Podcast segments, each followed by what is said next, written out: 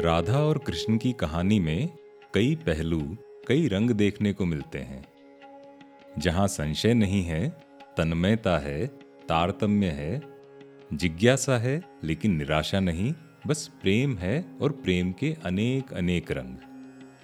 धर्मवीर भारती की कविता कनुप्रिया उसी प्रणय और विरह की कहानी कहती है। कनु है कान्हा और कनु की प्रिया है राधा। धर्मवीर भारती ने मीठी और सरल हिंदी में जिस तरह कहा है, लगता है सावन ऋतु है और नाचते मयूर अपने मोर पंखी रंग बिखेर रहे हैं। कान्हा की मुरली की धुन हवा में तरंगित हो रही है। जहाँ राधा कृष्ण के परिणय में सुबह की ओस का नरम गुलाबी एहसास है, वहीं जब कवि राधा की ओर से कान्हा से शिकायत करते हैं तो लगता है जैसे सर्दी की धूप छत पे चढ़ के चटक हो गई है। यहाँ दर्द भी है, दर्द की मिठास भी। बदलती चंद्रकलाओं जैसे भावनाओं का उतार चढ़ाव भी है। यहाँ मिलन भी है, प्रणय भी है और विरह भी। राधा कृष्ण की कहानी में मोरपंख जैसे कई रंग हैं और धर्मवीर भारती उन रंगों से एक लुभावना चित्र खींच देते हैं। इस प्रेम में मिलावट की कोई गुंजाइश नहीं। जितनी पवित्रता इस प्रेम में है, उतनी ही निर्मलता और सुंदरता कनुप्रिया की कविताओं में मिलती है। ये कविता लिखी गई है पाँच खंडों में। पहले दो भाग, पूर्व राग और मंजरी परिणय, जो प्रणय के अलग अलग आयाम हैं। तीसरा भाग, सृष्टि संकल्प। वहाँ समस्त जग की बात है और कविता प्रकृति के प्रतीकों में जीवंत होती है। जहाँ राधा कृष्ण से प्रश्न करती चलती है, वहीं कई उत्तर भी देती जाती है। और एक भय जो है भी और नहीं भी।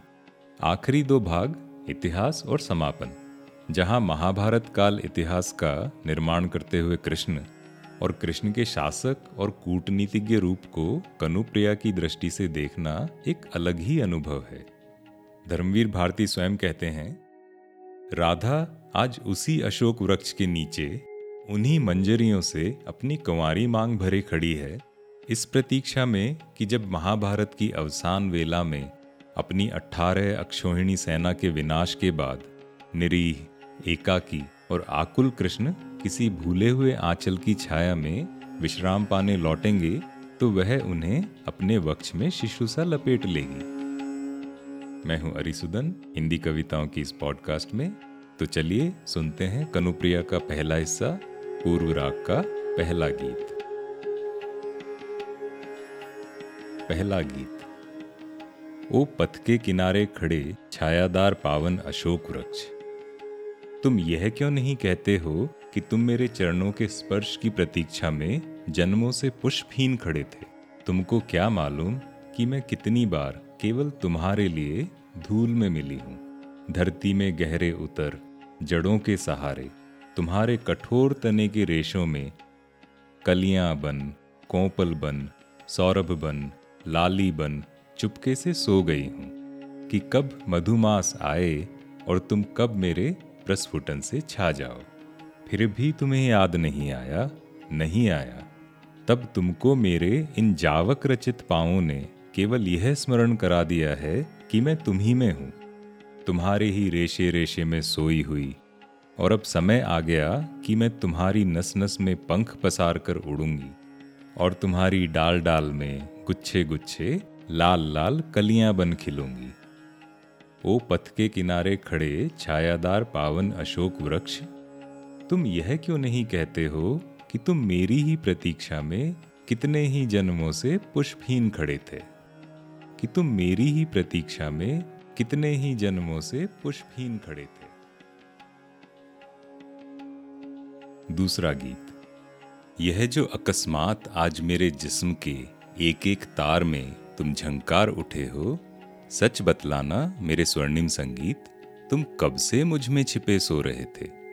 सुनो, मैं अक्सर अपने सारे शरीर को पोर पोर को अवगुंठन में ढककर तुम्हारे सामने गई।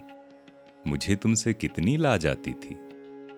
मैंने अक्सर अपनी हथेलियों में अपना लाज से आरक्त मुँह छिपा लिया है। मुझे तुमसे कितनी ला जाती थी। मैं अक्सर तुमसे केवल तम के प्रगाढ़ पर्दे में मिली, जहाँ हाथ को हाथ नहीं सूझता था। मुझे तुमसे कितनी लाज आती थी।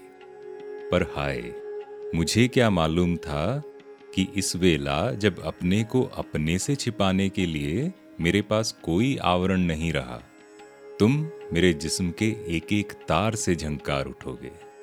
सुनो, सच बतलाना मेरे स्वर्णिम संगीत इस क्षण की प्रतीक्षा में तुम कब से मुझमें छिपे सो रहे थे?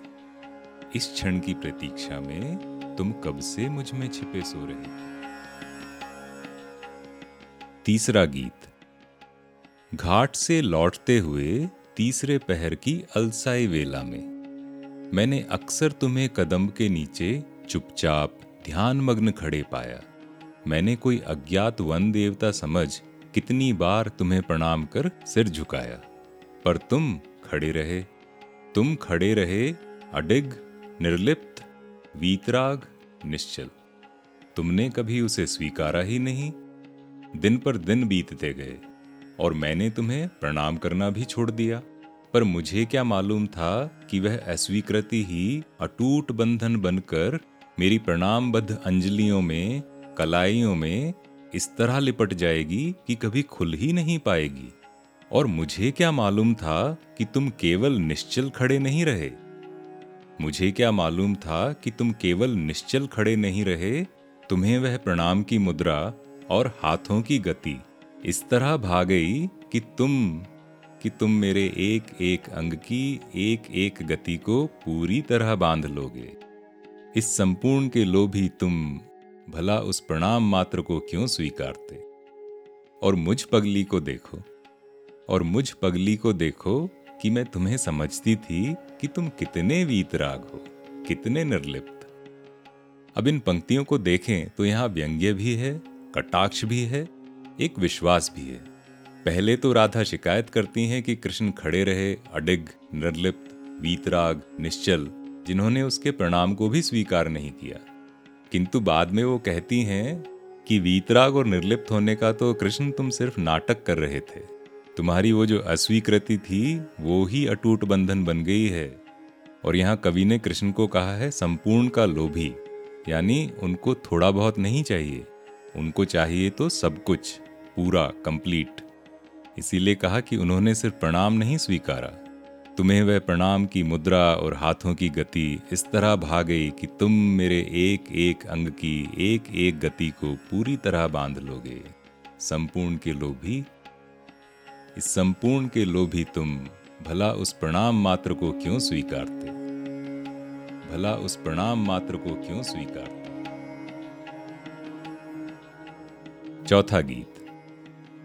यह जो दोपहर के सन्नाटे में यमुना के इस निर्जन घाट पर अपने सारे वस्त्र किनारे रख मैं घंटों जल में निहारती हूँ।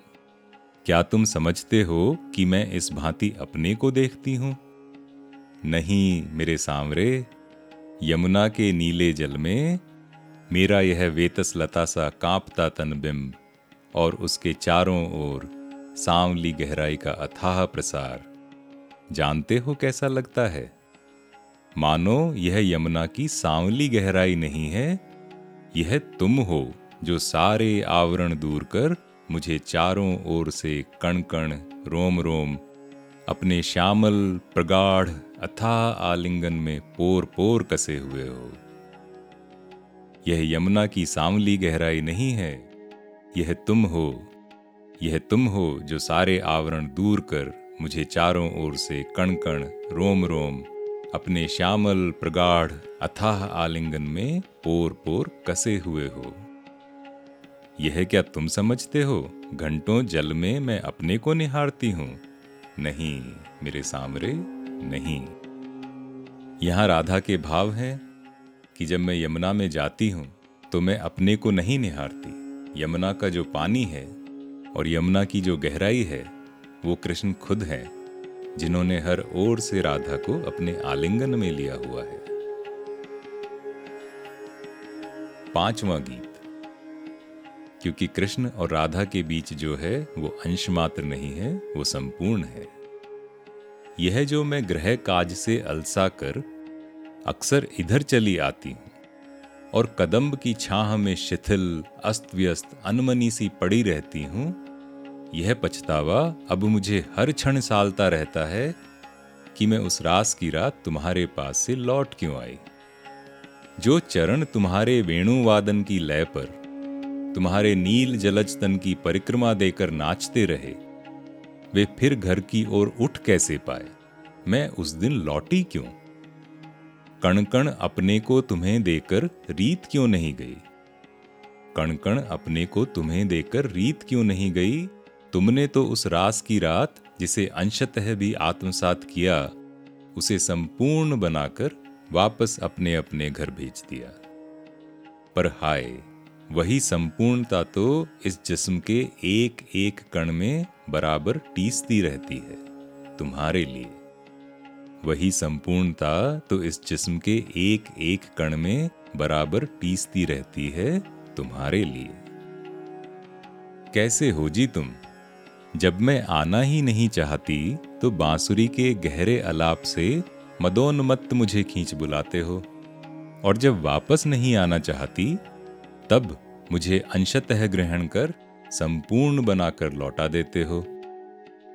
जब मैं वापस नहीं आना चाहती, तब मुझे अंशतः ग्रहण कर संपूर्ण बनाकर लौटा देते हो। यहाँ फिर से संपूर्णता की बात है। कि कृष्ण ने उस रास की रात जिसको अंशतः भी छुआ, आत्मसात किया, उसे संपूर्ण बना दिया। तन्मयता हो, तारतम्य हो तो संपूर्ण हो, अंश अंश ना हो। आज का कनुप्रिया पाठ यहीं तक। मैं हूँ अरिसुदन। अगले अंक में बात करेंगे मंजरी परिणय की, जो राधा कृष्ण के प्रणय काल का चित्रण है। तब तक स्वस्थ रहें, प्रसन्न रहें चाय कॉफ़ी पीते रहें।